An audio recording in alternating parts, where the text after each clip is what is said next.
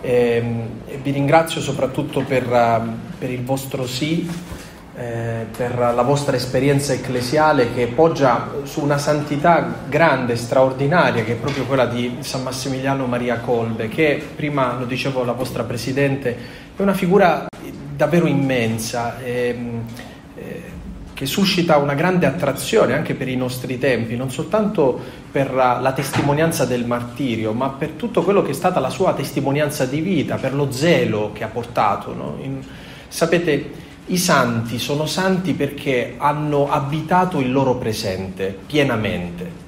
Ed è una cosa che noi non dobbiamo mai dimenticare. Certe volte eh, noi eh, portiamo avanti un contesto di fede, di religione, bellissimo, giustissimo, ma disincarnato, cioè non ha i piedi per terra. Avere i piedi per terra significa capire che questo nostro tempo è diverso da un secolo fa, ma paradossalmente è diverso anche da dieci anni fa. Noi viviamo in un momento che ha bisogno di essere interpretato, tradotto, capito, e annunciare il Vangelo significa annunciarlo in questo presente, capire cosa è utile in questo momento storico, eh, affinché appunto il messaggio, la buona notizia del Vangelo possa giungere a tutti. Non è una questione di propaganda, il Vangelo non ha bisogno di pubblicità, il Vangelo ha bisogno di testimoni. Noi da sempre sappiamo che l'unico argomento credibile che la Chiesa ha sempre usato in duemila anni di storia sono i santi la loro vita, la loro storia, la loro testimonianza.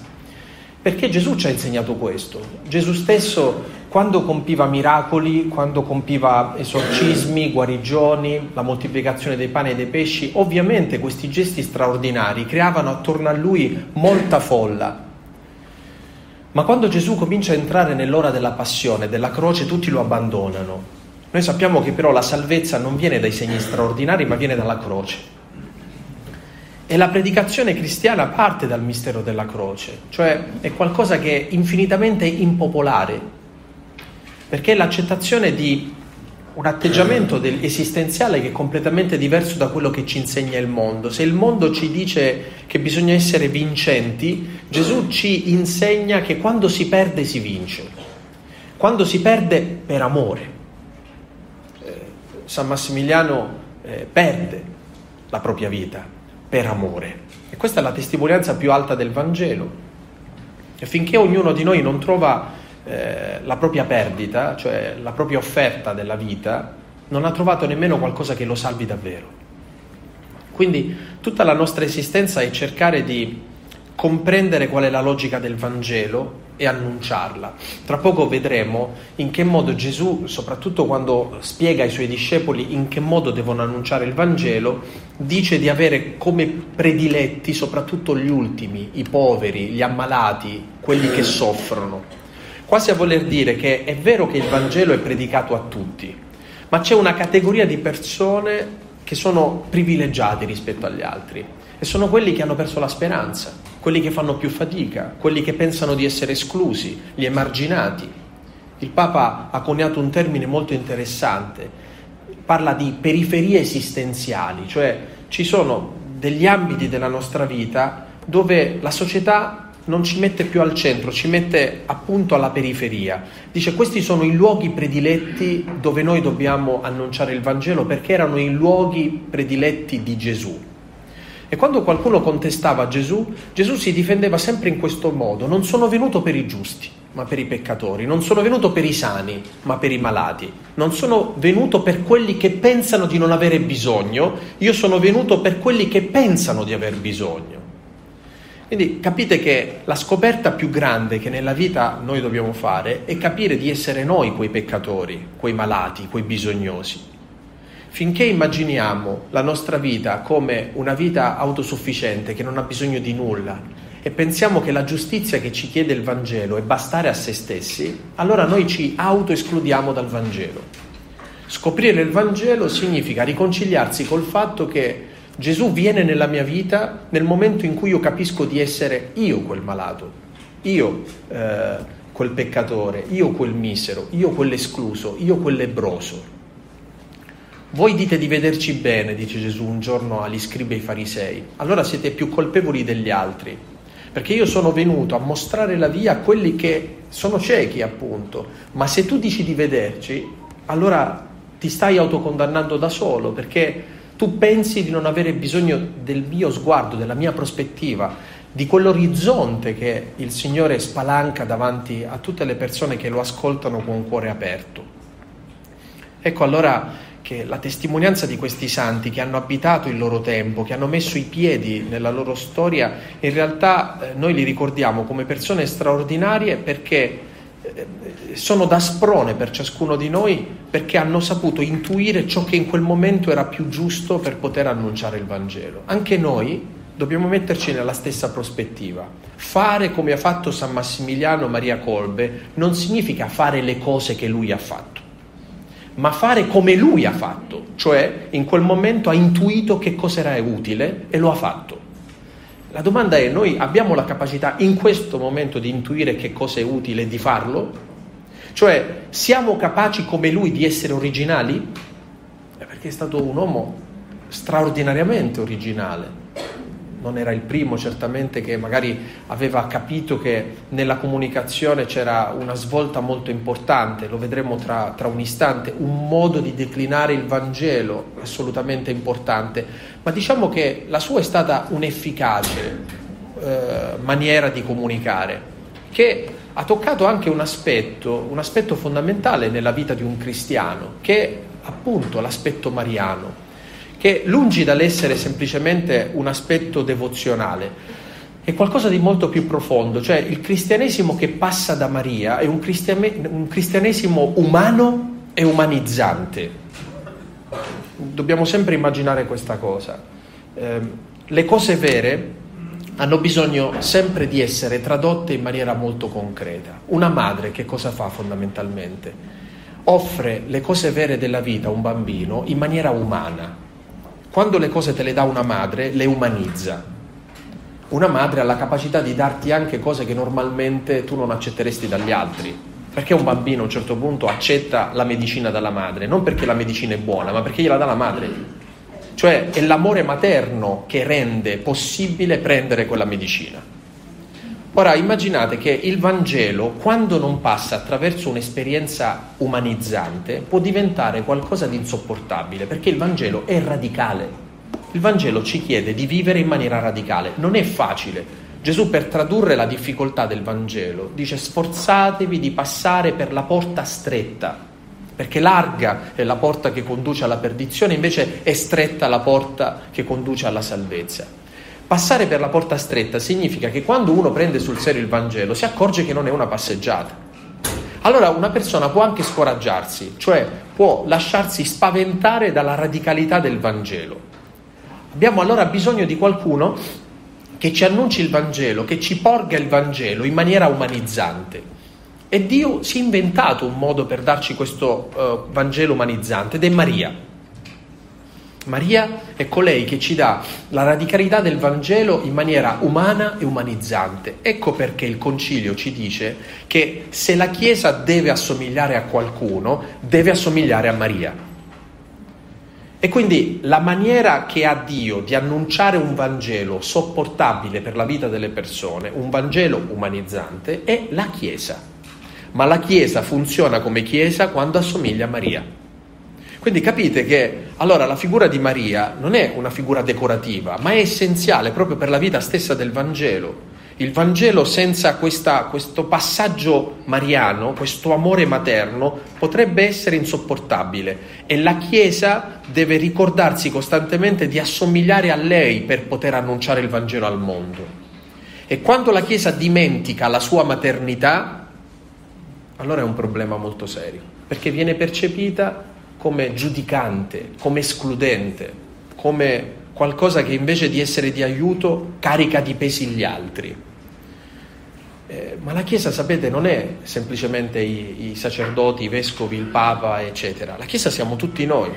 Cioè, ognuno di noi, nella misura in cui fa esperienza di questo amore umano e umanizzante, trasforma se stesso e anche la propria testimonianza in Maria cioè in quella maternità della Chiesa che tutti si aspettano. allora la nostra conversione personale diventa il primo modo attraverso cui noi partecipiamo alla riforma della Chiesa. Se noi vogliamo eh, riformare la Chiesa, in realtà dobbiamo riformare noi stessi, cioè dobbiamo fare noi stessi un'esperienza che ci cambi, che trasformi la nostra vita. A me mi ha sempre molto colpito durante il racconto, Gesù a un certo punto è protagonista di un, di un racconto davvero interessante, proprio nel suo modo di ragionare e di pensare. Ed è il racconto dell'adultera. Vi ricordate, portano questa donna presa in flagrante adulterio davanti a lui, la, la, portano davanti a lui perché vogliono eh, tendere a Gesù un tranello. E gli dicono, la legge dice che dobbiamo uccidere questa donna, dobbiamo lapidarla, tu cosa dici? Gesù sa benissimo che qualunque sarà la sua risposta sarà la risposta sbagliata, perché se dice di sì, allora smentisce tutto il suo insegnamento, se dice di no si mette contro la legge, quindi qualunque cosa farà Gesù sarà sbagliata. Allora Gesù in maniera molto geniale, perché Gesù era geniale, risponde a questi scribi e farisei che lo volevano mettere alla prova in questo modo, chi è senza peccato scagli la prima pietra. Ed è interessante che il Vangelo ci dice che dopo questa affermazione, dal più anziano al più giovane, se ne tornarono a casa, cioè buttano via le pietre. Allora, ci sono due chiavi di lettura di, questa, di questo dettaglio del Vangelo. I primi che se ne vanno a casa sono gli anziani, forse perché erano quelli che avevano più peccati degli altri rispetto ai giovani.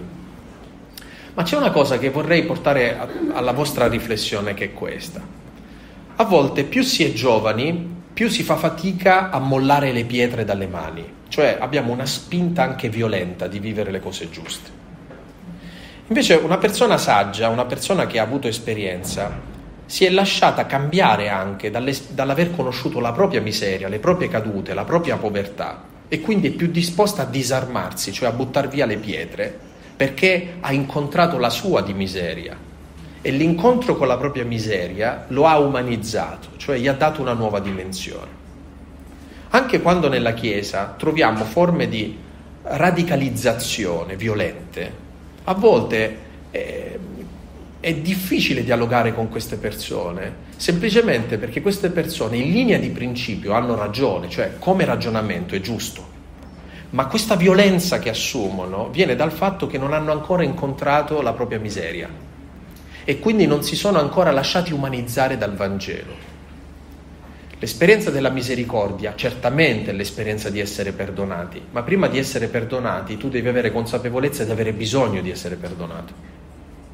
Allora capite che la Chiesa esercita la sua maternità nella misura in cui si sa riconoscere peccatrice, nella misura in cui tutti noi ci sappiamo riconoscere peccatori e peccatrici e sperimentando l'amore di Dio abbiamo un atteggiamento nuovo, che è un atteggiamento disarmato di fronte al male, ma con una forza completamente nuova. Gesù alla fine di quel Vangelo, tutti voi ricordate che quando se ne vanno tutti a casa interroga quella donna e dice qualcuno ti ha condannato? Nessuno, Signore.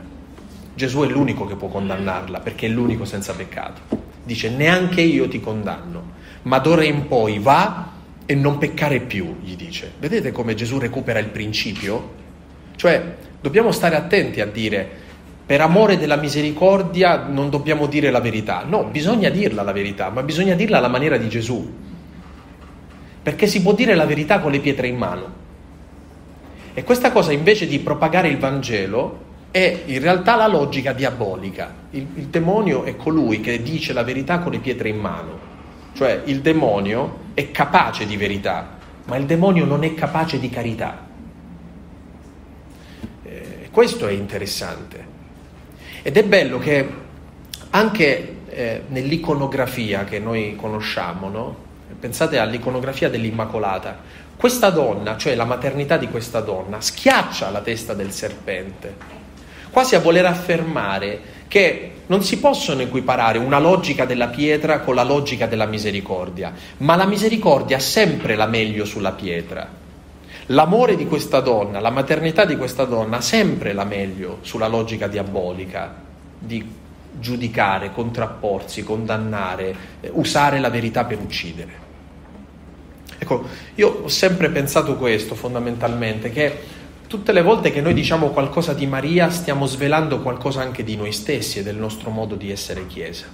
E vorrei immaginare quindi che questa, questo aspetto profondamente mariano anche nel ministero, nell'opera, nell'apostolato di eh, San Massimiliano Maria Colbe sia fondamentalmente questa intuizione di fondo, cioè c'è una modalità giusta di vivere il Vangelo e c'è anche una modalità sbagliata.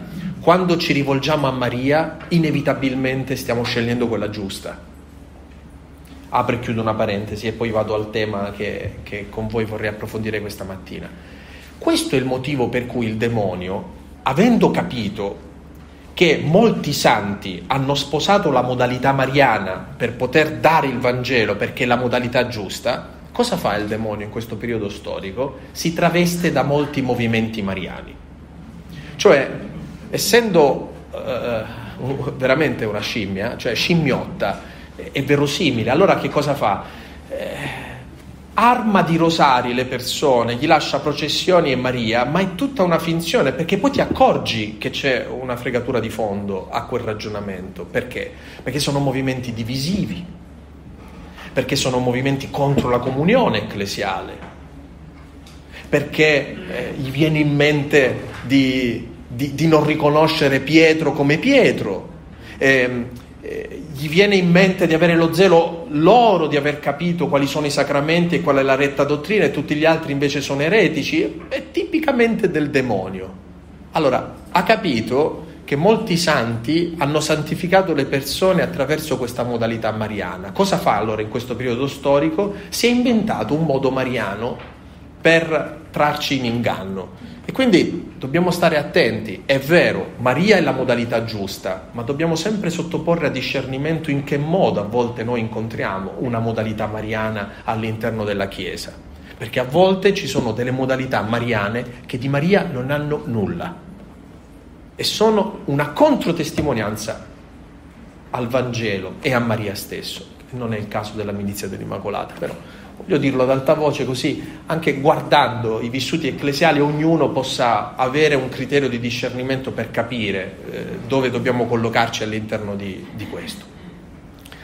Il secondo aspetto, che come premessa che vorrei fare a questo mio discorso, nasce dal fatto che ehm, tutto l'annuncio del Vangelo si poggia strutturalmente su ehm, un aspetto ehm, che è decisivo nella vita dell'essere umano. Noi quando leggiamo la Genesi, quando leggiamo il racconto della Genesi, ci accorgiamo, anzi dovremmo accorgerci, di, di un dettaglio che non dovrebbe lasciarci indifferenti.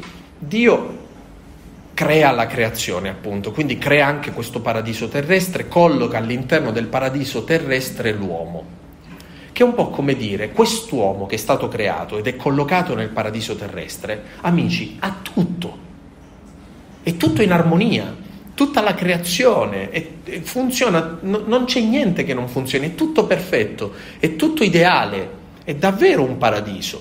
Però c'è qualcosa di drammatico in questo paradiso. L'uomo non si sente felice, ha tutto ma non si sente felice. E guardando proprio questa infelicità dell'uomo, Dio crea la donna, cioè crea qualcosa, dice il libro della Genesi, che gli sia simile. Cioè io posso costruire in maniera corretta un rapporto con tutto il resto della creazione, ma la cosa più decisiva nell'uomo è trovare qualcosa di simile che mi corrisponda. Finché Dio non mette mano a questa mancanza che l'uomo si porta dentro, l'uomo può anche essere nel paradiso, ma non si gode niente del paradiso. L'unica cosa che trasforma il paradiso in paradiso è trovare una relazione che mi corrisponde. Questo sta a significare nel racconto della Genesi che tutti noi facciamo l'esperienza del paradiso non quando siamo messi nelle condizioni migliori della vita, cioè quando abbi- abbiamo tutto quello che ci serve, ma quando soprattutto stiamo sperimentando una relazione che trasforma in paradiso la nostra vita. Cioè la componente relazionale è la componente più importante della vita dell'uomo. Ma questo è molto difficile per noi cristiani capirlo in questo momento, perché in realtà noi viviamo in un momento storico in cui la cultura dominante non è quella della relazione, ma quella dell'individualismo. Nell'individualismo funziona questo, se tu ti realizzi tu allora sei felice, l'illusione è questa. Se io realizzo i miei progetti, quello che io voglio, quello che io penso, quello che io decido, questa cosa mi renderà felice. Ma in realtà è un'illusione. Perché? Perché succede che tu magari riesci a realizzare il tuo obiettivo, ma quando hai realizzato quell'obiettivo alzi l'asticella, ne vuoi un altro e poi un altro, un altro, un altro, un altro ancora. In realtà sei perennemente insoddisfatto e pensi che nella piena realizzazione di te stesso, in maniera autosufficiente, un giorno tu sarai felice.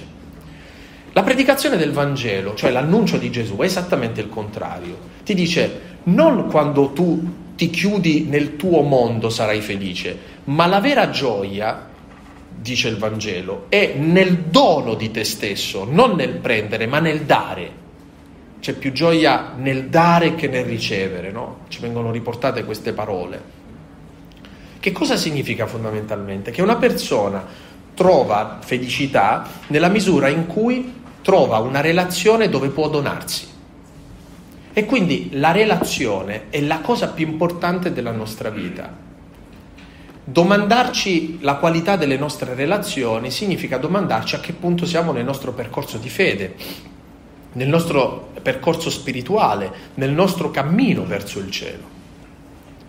Sapete, noi pensiamo che l'esperienza dell'eternità, del paradiso, della vita eterna, appunto, sia un'esperienza che accadrà alla fine di questa vita. Ma io vi dico che tante volte noi facciamo già qui esperienza del paradiso, come facciamo anche l'esperienza dell'inferno, eh? Allora, tutte le volte che tu ti trovi in una dinamica di amore, ad esempio ti senti amato e ami, tu stai sperimentando che cos'è il paradiso. Perché il paradiso è un'esperienza di amore. Dio è amore, dice Giovanni.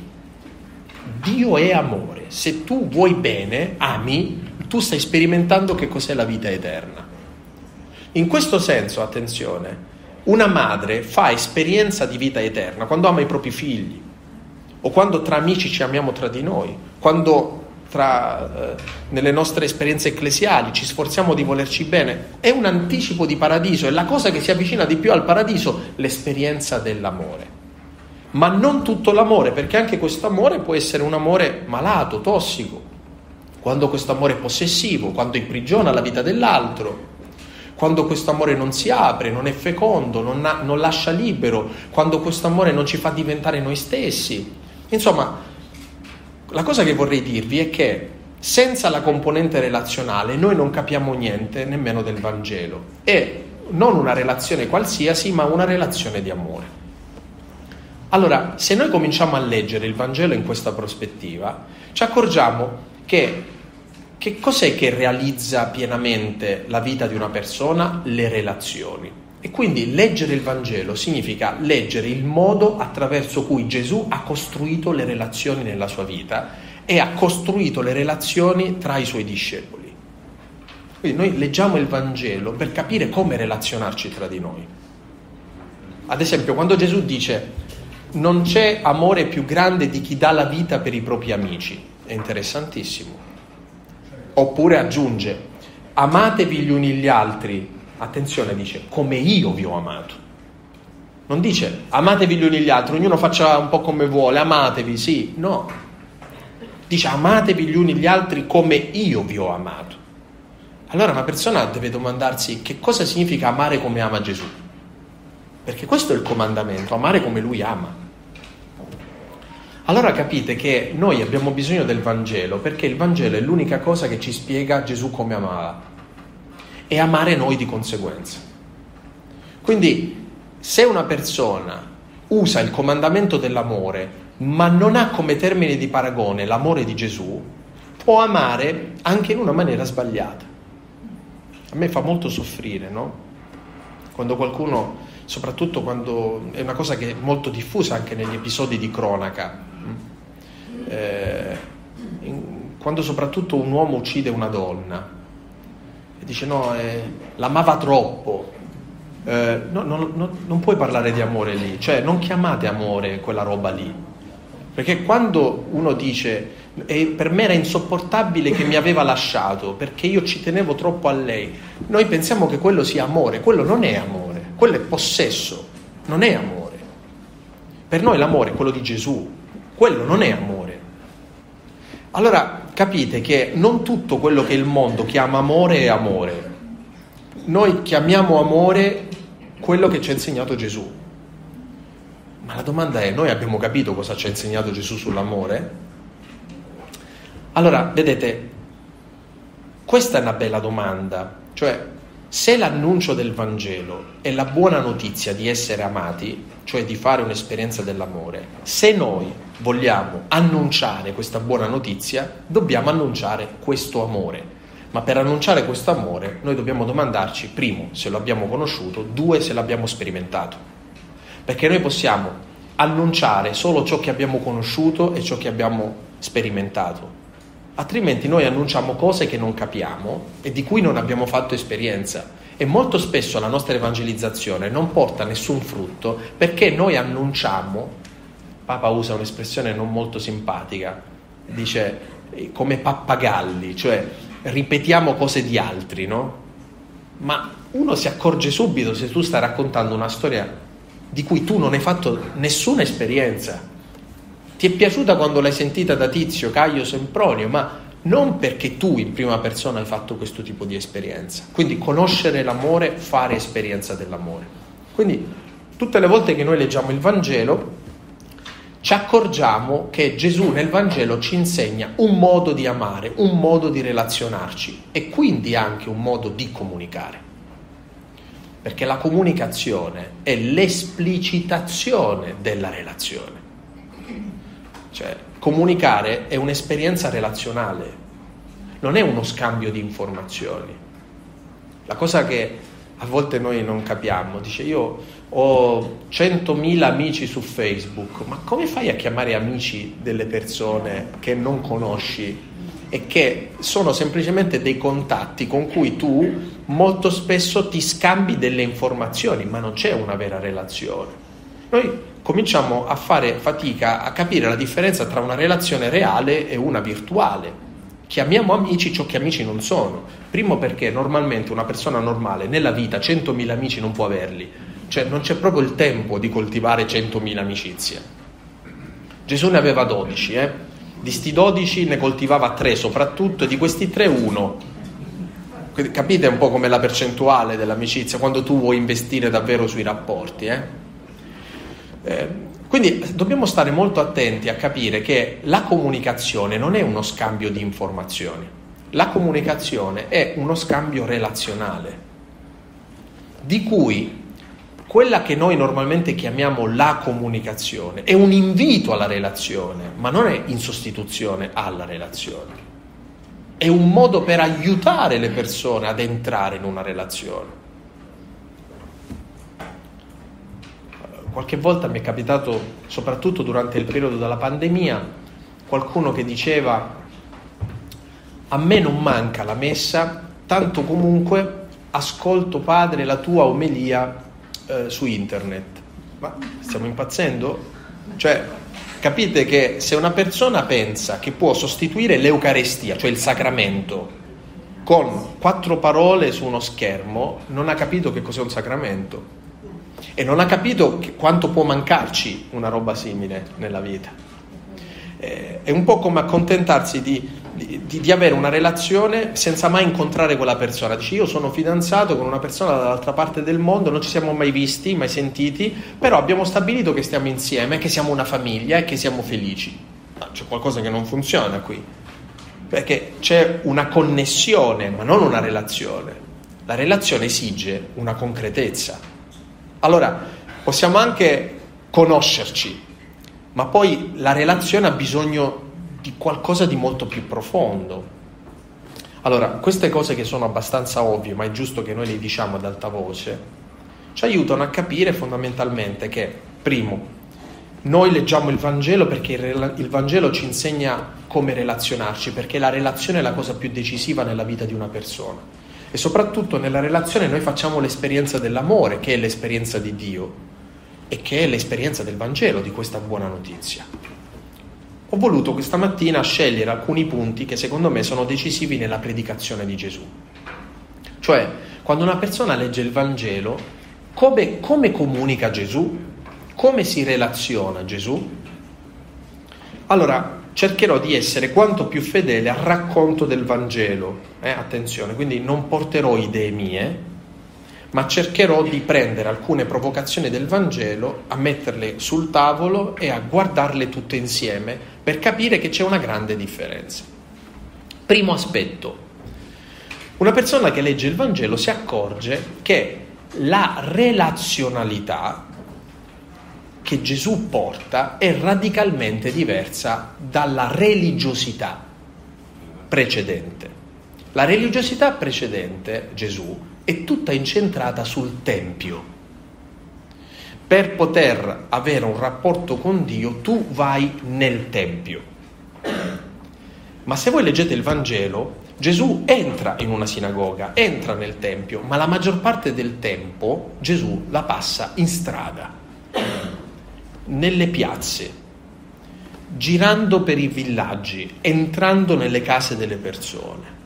Cioè Gesù ci porta una comunicazione e una relazione che è on the road, su strada.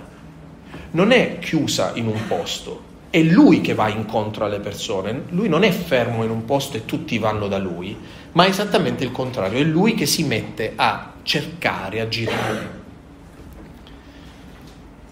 Capite allora che quando il Papa parla di Chiesa in uscita non si sta inventando nulla, perché in realtà la Chiesa in uscita è quella che noi incontriamo nel Vangelo.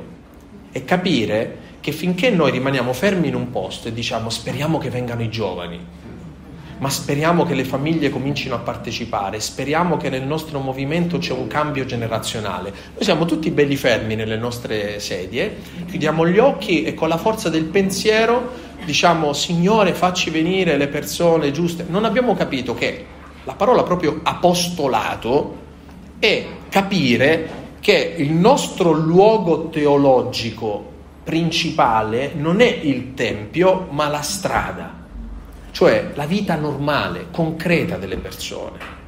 Adesso vi dirò una cosa che vi farà inorridire, ma voi avrete pazienza di ascoltarlo. Mi è capitato qualche volta qui a Roma eh, venendo dall'Aquila, eh, appena si passa la barriera dell'autostrada eh, Roma Est, c'è un centro commerciale, Roma Est si chiama proprio così, no? Molti di voi forse di Roma possono conoscere questo centro commerciale che è grande, molto grande. E a volte, dopo aver celebrato la messa lì all'Aquila, dovevo tornare a Roma perché magari avevo lezione all'università e tornando dico adesso mi fermo, compro qualcosa oppure mangio qualcosa e poi vado a casa qui a Roma. E mi impressionava di domenica vedere migliaia di persone in questi negozi che ha ragione qualcuno a dire sono diventati nuovi santuari.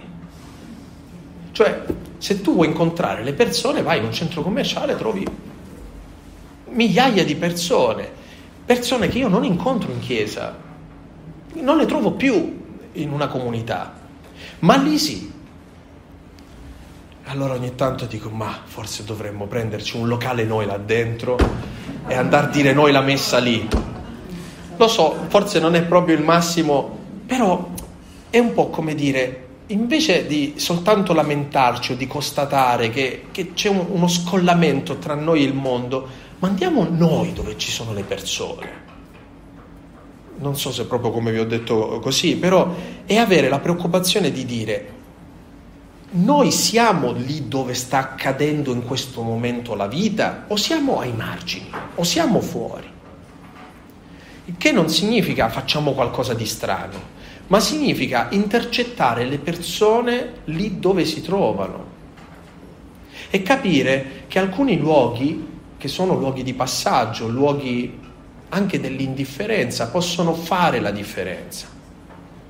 Quando il Papa nell'Evangeli Gaudium dice tenete aperte le chiese, perché voi non a qualsiasi ora dice, perché voi non sapete in che momento il Signore può suscitare nel cuore di una persona il desiderio di farlo entrare in chiesa in quel momento per parlare a quella persona, per portarlo a una conversione anche, no?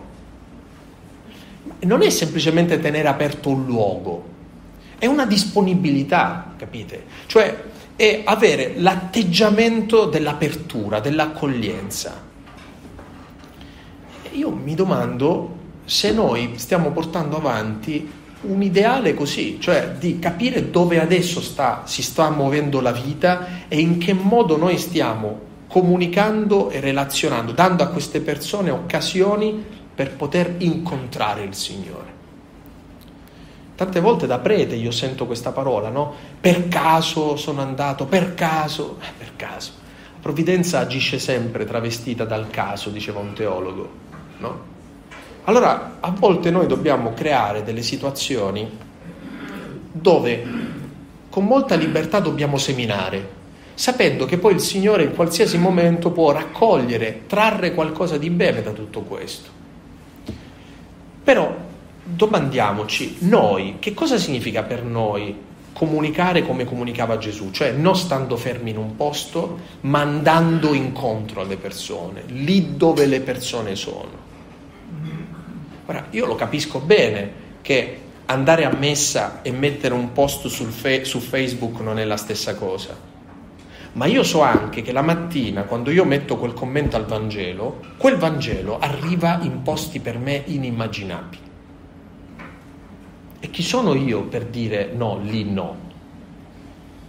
E che il tantam di eh, scambiarsi un messaggio che parte dal Vangelo a volte può arrivare al disperato dall'altra parte del mondo, alla persona che sta vivendo un momento difficile. Insomma, sto abitando un luogo che abbiamo paura di abitare, ad esempio quelli che sono i social, perché c'è tanto male lì, ma ci può essere anche tanto bene. E che non dobbiamo dire, eh, lì sembra male, cioè non è un luogo adatto dice San Paolo, annunciate la parola in maniera opportuna e inopportuna. Cioè non dobbiamo avere paura di portare il Vangelo anche lì dove apparentemente sembra che ci sia una grande distanza dal Vangelo. Ma attenzione, portare il Vangelo significa fare come faceva Gesù, perché c'è un modo respingente anche di annunciare il Vangelo. Cioè ci sono delle modalità di dire il Vangelo che, guarda, è meglio che non lo dici perché fai un favore migliore al Signore a non dir nulla. Eh. Ogni tanto vedo girare, soprattutto sui nostri cellulari, dei post, oddio, quelle immagini trash di santi, madonne, eh, Padre Pio, eh, Immacolata, cuoricini. Quando vedo quelle cose desidero molto essere ateo Signore ti prego toglimi la fede, così io non avrò a che fare con questa roba qui. Ma quello che a volte noi, ma nella milizia dell'Immacolata queste cose non succedono, dico in generale, eh, a volte questo, questo, questo, tipo di modo di comunicare, eh, che è stucchevole, credetemi, invece di essere un aiuto, allontana le persone. Che faceva Gesù?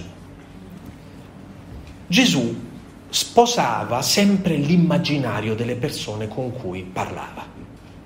Ad esempio, andava a parlare a, in villaggi che vivevano di pesca. Molto spesso Gesù parlava usando immagini che avevano a che fare con la barca, i pesci, la rete. Il regno di Dio è simile a un uomo che pesca e che portando tutti i pesci sulla spiaggia alla fine comincia a separare i pesci buoni da quelli cattivi. Il regno di Dio parla magari a persone che hanno più a che fare con l'agricoltura, no? Eh, il regno di Dio è simile a un uomo che va a mietere il grano e nel grano miete anche la zizzania. Alla fine separerà il grano dalla zizzania. Cioè Gesù capisce, intercetta subito con chi sta parlando e assume l'immaginario delle persone che ha lì davanti. Noi pensiamo che annunciare il Vangelo significhi costringere le persone che abbiamo davanti a sposare il nostro immaginario. Ma la comunicazione del Vangelo è esattamente il contrario. Noi che ci avviciniamo all'immaginario delle persone e ci sforziamo di dire a una persona, usando il suo alfabeto, quello che noi riteniamo essere giusto.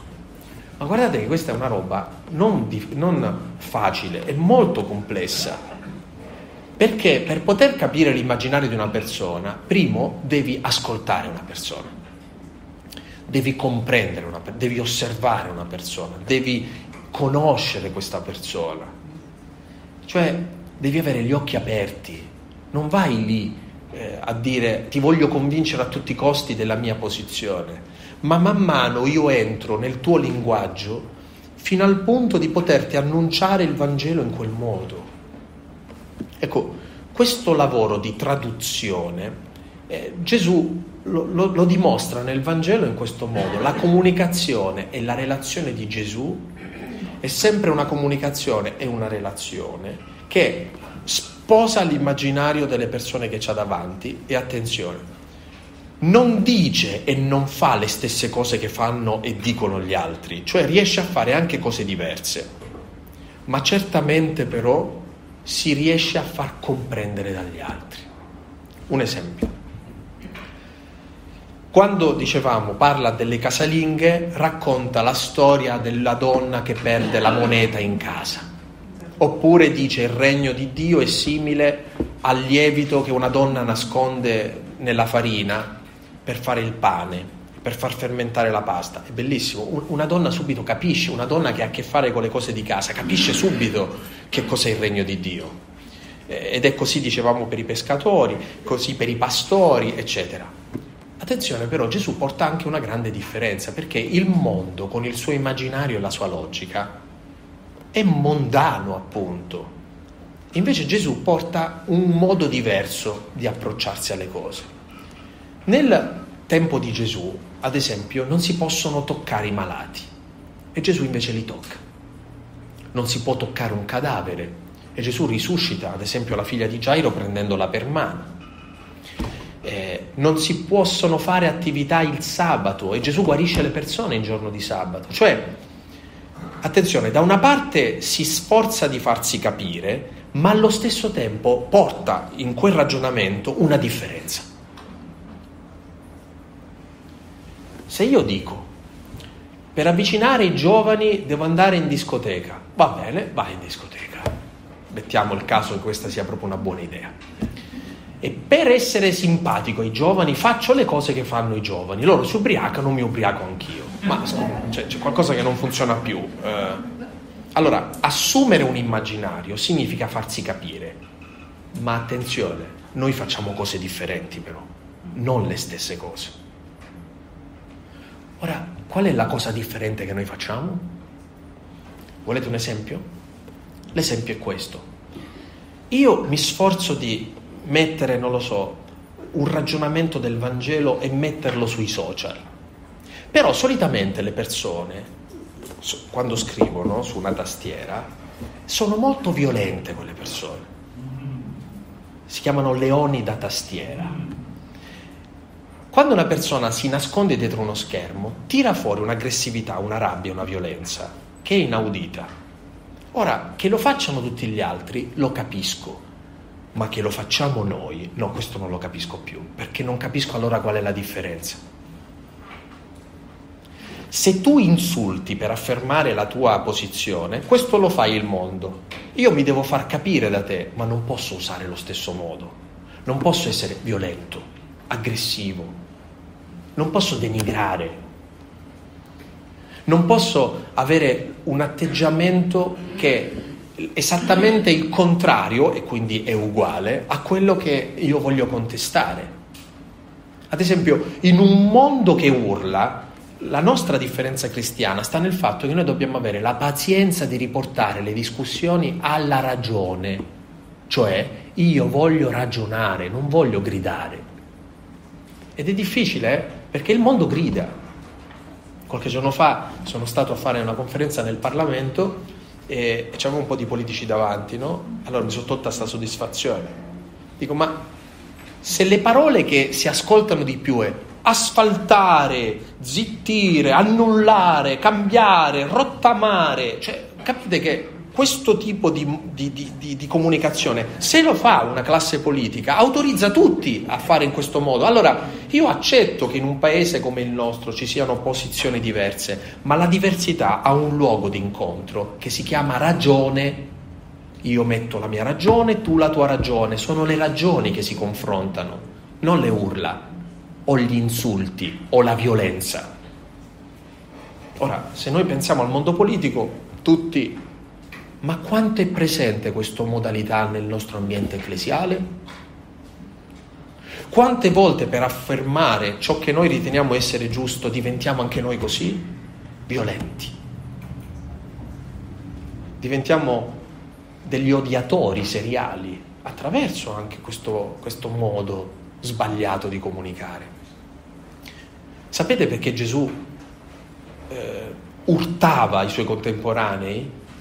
Perché Gesù davanti ai pregiudizi e alle affermazioni e alle sentenze degli scribi e dei farisei rispondeva sempre con una ragione più grande. Tant'è vero che il Vangelo certe volte annota in questo modo e non sapevano più cosa rispondere. Ma perché Gesù sta portando una ragione.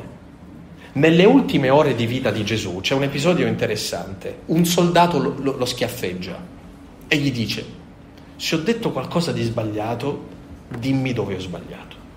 Ma se non ho detto una cosa di sbagliato, perché mi stai percotendo? È interessante. Eh? Gesù allo schiaffo non risponde con lo schiaffo. Poi prendere uno schiaffo da Gesù forse sarebbe stato peggio per lui, eh? la mano destra del, del figlio di Dio. Eh? Eh. Allora, vedete, questo, quando noi leggiamo il Vangelo dobbiamo sposare anche il modo come Gesù faceva le cose. Quindi guardate che vi ho detto due ingredienti che secondo me sono importanti. La prima cosa è renderci comprensibili. Allora, per essere comprensibili dobbiamo sposare l'immaginario delle persone a cui stiamo parlando. Due, portare una differenza però, cioè non dire le cose allo stesso modo di come le dicono gli altri, portare una differenza cristiana in quello che noi facciamo. Ma guardate che questo non è vero semplicemente nella comunicazione, è vero in un posto di lavoro, è vero tra colleghi, tra amici, in un condominio, dove a volte diamo il peggio di noi. Allora dov'è la differenza cristiana? Ditemi. Farsi capire e portare una differenza. Ecco, questo è quello che fa Gesù. Un altro aspetto. Che cosa annuncia Gesù? La verità. Ma qual è la, la caratteristica della verità che annuncia Gesù? Qui ce lo spiega bene il Vangelo di Giovanni, perché il Vangelo di Giovanni dice, a un certo punto Gesù lo afferma in maniera chiara, dice, veritas liberabit vos, la verità vi farà liberi. La verità che annuncia Gesù è una verità liberante per le persone, non è opprimente. E sapete qual è la prima cosa che Gesù toglie alle persone per liberarle? La prima cosa è il senso di colpa. Gesù libera le persone dalla colpa, dal senso di colpa. Questo fa fiorire le persone. Adesso a me dispiace dire questo, ma noi assistiamo troppo spesso ad alcune modalità ecclesiali che fanno troppo leva sulle colpe e sul senso di colpa delle persone. A volte il senso di colpa ah, ci aiuta a manovrare la gente, ma non è la modalità del Vangelo. Noi non possiamo fare leva sui sensi di colpa delle persone per fargli fare la cosa giusta, perché Gesù non faceva così. Gesù liberava le persone dal senso di colpa, donava loro il senso del peccato, non il senso di colpa, che è una cosa completamente diversa. Allora ditemi, a volte nella nostra predicazione, nel nostro annuncio del Vangelo, noi liberiamo le persone o suscitiamo nelle persone altri sensi di colpa.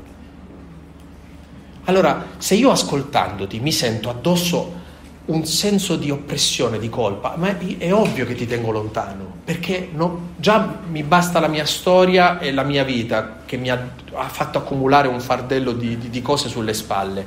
Devo ascoltare te per aggiungermene altre?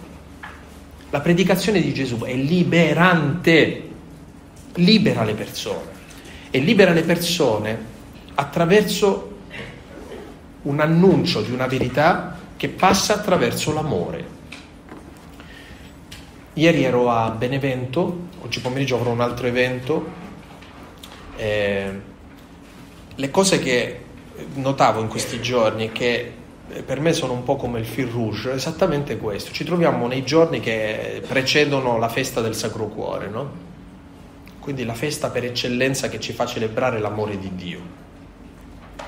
Ieri citavo questo brano di Zaccheo, siamo nel, nel Vangelo di Luca, Gesù prima di entrare a Gerusalemme per compiere la passione, morte e risurrezione si ferma in un villaggio che si chiama Gerico e fa un, una cosa pazzesca lì a Gerico, ottiene la conversione di un uomo che è il capo dei mafiosi del paese. Ma il modo con cui Gesù ottiene questo è straordinario ed è completamente diverso dalle nostre modalità di pensare. Gesù entra nel paese, c'è quest'uomo che cerca Gesù non per, per fede, ma per curiosità. Il Vangelo lo dice, era curioso, voleva vederlo, si arrampica sul sicomoro per poterlo vedere perché era basso di statura. Gesù passa, cosa fa? Passando, alza lo sguardo, si rivolge a quell'uomo e gli dice Zaccheo scendi subito dall'albero perché io voglio fermarmi a casa tua. Allora, qual è la prima cosa che dovrebbe scandalizzarci e che ha scandalizzato i contemporanei di Gesù? Che Gesù entra in casa di quest'uomo senza mettere nessuna condizione. Noi diciamo, tu vuoi che Gesù viene nella tua vita? Le condizioni sono queste. Prima metti queste condizioni, poi Gesù vediamo, vediamo, vediamo se verrà.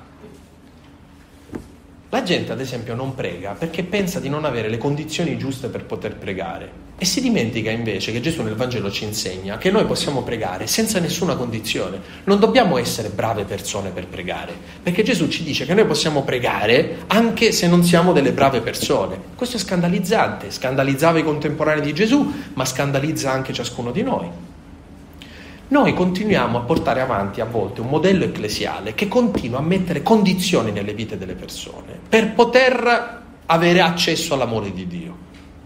Gesù invece fa qualcosa di sconvolgente. Amici, questa non è una cosa che sta dicendo Luigi Maria Picocco, ma il Vangelo di Luca.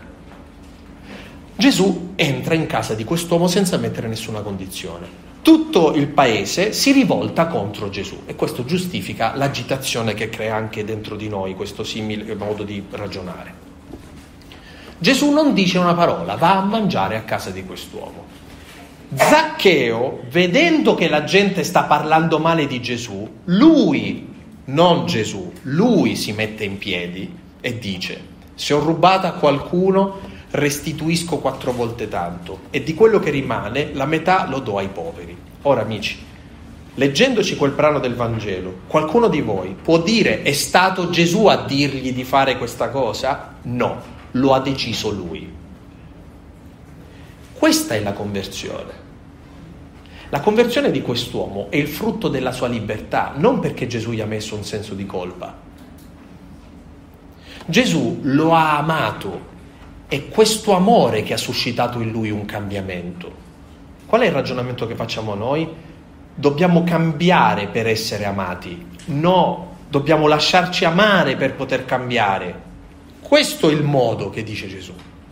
Allora, quando noi portiamo avanti una comunicazione del Vangelo che assomiglia a quello che fa Gesù, dobbiamo assicurarci che alla gente arrivi l'amore di Dio, perché quell'amore può aiutare le persone a convertirsi, non il contrario. Non dobbiamo aspettare che le persone si convertano per poter accedere all'amore di Dio, ma dobbiamo portare alle persone l'amore di Dio perché le persone cambino. Ad esempio, questa cosa noi ce l'abbiamo chiara, a me non sembra perché noi continuiamo a pensare alla, a un'altra modalità, che è quella dei contemporanei di Gesù. Ti devi meritare l'amore. Ora, tutto questo porta nella nostra vita un modo nuovo di ragionare, perché è il modo di Gesù. Mi avvio verso la conclusione, due cose voglio ancora condividere con voi. La prima, dice a un certo punto San Pietro, che non è Paolo, ma è Pietro. Paolo è il vero intellettuale del cristianesimo degli inizi, eh? è quello che elabora in maniera teologica l'annuncio del Vangelo. Pietro no. Eppure Pietro ci ha lasciato delle intuizioni che secondo me sono importanti. Ad esempio è lui a dirci, siate sempre pronti a rendere ragione della speranza che è in voi. Tutti noi abbiamo il dono della fede, della speranza e della carità. La mia domanda è, abbiamo chiare anche le ragioni della nostra fede, della nostra speranza e del nostro modo di amare? San Massimiliano Maria Colbe può fondare una rivista semplicemente perché è convinto che la fede, la speranza e la carità abbiano delle ragioni da comunicare. Noi ce le abbiamo chiare queste ragioni? A volte noi siamo ignoranti di catechismo, cioè sappiamo l'informazione ma non la ragione. La Chiesa dice, ma per quale ragione lo dice non lo sappiamo affermiamo un principio, ma non abbiamo nessuna ragione per cui stiamo affermando un principio. È questo che non ci permette di annunciare nulla, perché noi non abbiamo chiare le ragioni. Quando io dico la castità è una cosa importante in una coppia prima del matrimonio, non sto semplicemente affermando un principio, ci sarà o no una ragione? Noi la sappiamo questa ragione, è abbastanza convincente questa ragione, perché se non è convincente io non seguo nemmeno il principio, eh? Ma se è convincente, noi conosciamo queste ragioni e sappiamo comunicarle queste ragioni? Questo significa che non possiamo rimanere così, ma che dobbiamo fare la fatica di approfondire, di studiare, di capire, di rendere, di saper rendere ragione della speranza che è in noi. Allora, propagare il Vangelo non significa ripetere delle cose giuste, ma sapere anche la ragione di quelle cose giuste. È un impegno nostro, eh? Uno che milita in un'associazione simile deve capire che per poter annunciare il Vangelo io devo saperne le ragioni. Ultima cosa, annunciare il Vangelo, Gesù lo traduce in questo modo, dice andate soprattutto dagli ammalati, dai poveri, dagli esclusi e dite loro è vicino a voi il regno di Dio. Cioè la modalità più importante della, della comunicazione cristiana si chiama prossimità, farsi prossimi nei confronti degli altri, farsi vicini, farsi presenti nella vita degli altri. Perché dire cose giuste senza offrire agli altri la nostra presenza, questo non rende credibile il Vangelo. Io non posso spiegare il dolore di un genitore che perde un figlio, ma io posso stare accanto a queste persone che soffrono. Quello è l'annuncio del Vangelo. Non è spiegare loro il dolore innocente, che è un mistero, ma farsi presenti nel dolore di queste persone, dire a queste persone io ci sono. Chi è che ci ha insegnato questa prossimità? Chi c'è sotto la croce, scusate? Maria. Chi più di lei ci ha insegnato la prossimità, di rimanere sotto la croce. Non siamo forse noi chiamati a portare questo livello di comunicazione? A volte possiamo fa- usare un post, un giornale, un, uh, un, un mezzo di comunicazione, una strategia ecclesiale, pastorale, ma c'è una cosa, la più efficace di tutti, farsi prossimi nella vita delle persone, essere presenti nella vita delle persone anche quando noi non possiamo risolvere la vita delle persone, ma possiamo essere presenti nella loro vita. Dire a queste persone, tu non sei solo, tu non sei sola. E il fatto che io riempio la solitudine di queste persone, in realtà sto portando a queste persone la presenza di Dio, la buona notizia di un amore che non mi lascia solo, soprattutto quando è buio. Allora, vi prego di allontanare da voi l'idea che comunicare e relazionarsi nel Vangelo significa apprendere una tecnica, no, significa prendere sul serio il nostro essere cristiani, lasciarci evangelizzare dal Vangelo, cioè capire che il Vangelo ci dice il modo con cui noi dobbiamo stare nel mondo guardare i santi come persone che questo l'hanno pienamente realizzato dentro la loro vita e comprendere che tutto quello che pensiamo di aver capito abbiamo bisogno di capirlo meglio e di convertirci sempre di più. non è alimentare un trionfalismo, capite? Ma bensì una modalità molto più umile. Per poter essere fedeli a Gesù, noi dobbiamo portare avanti un'idea molto umile di sequela. Non è mostrarci vincenti, ma bensì concreti. E sapete, e chiudo, in che cosa consiste la concretezza? Nel fare quello che posso fare ora. Punto. Io non so come potremmo salvare la Chiesa nei prossimi dieci anni. So che cosa posso fare questa mattina. E posso farlo. E lo faccio. Punto. Questa è la concretezza che ci viene chiesta. Allora, io non credo che Massimiliano Maria Colbe nella propria vita aveva mai pensato di finire in quel modo. Ma che cosa ci insegna un uomo così? Che quel giorno, che quella mattina, in quella circostanza difficile, lui ha fatto l'unica cosa che poteva fare in quel momento, scambiarsi con quest'uomo. Quella concretezza è l'originalità del martirio.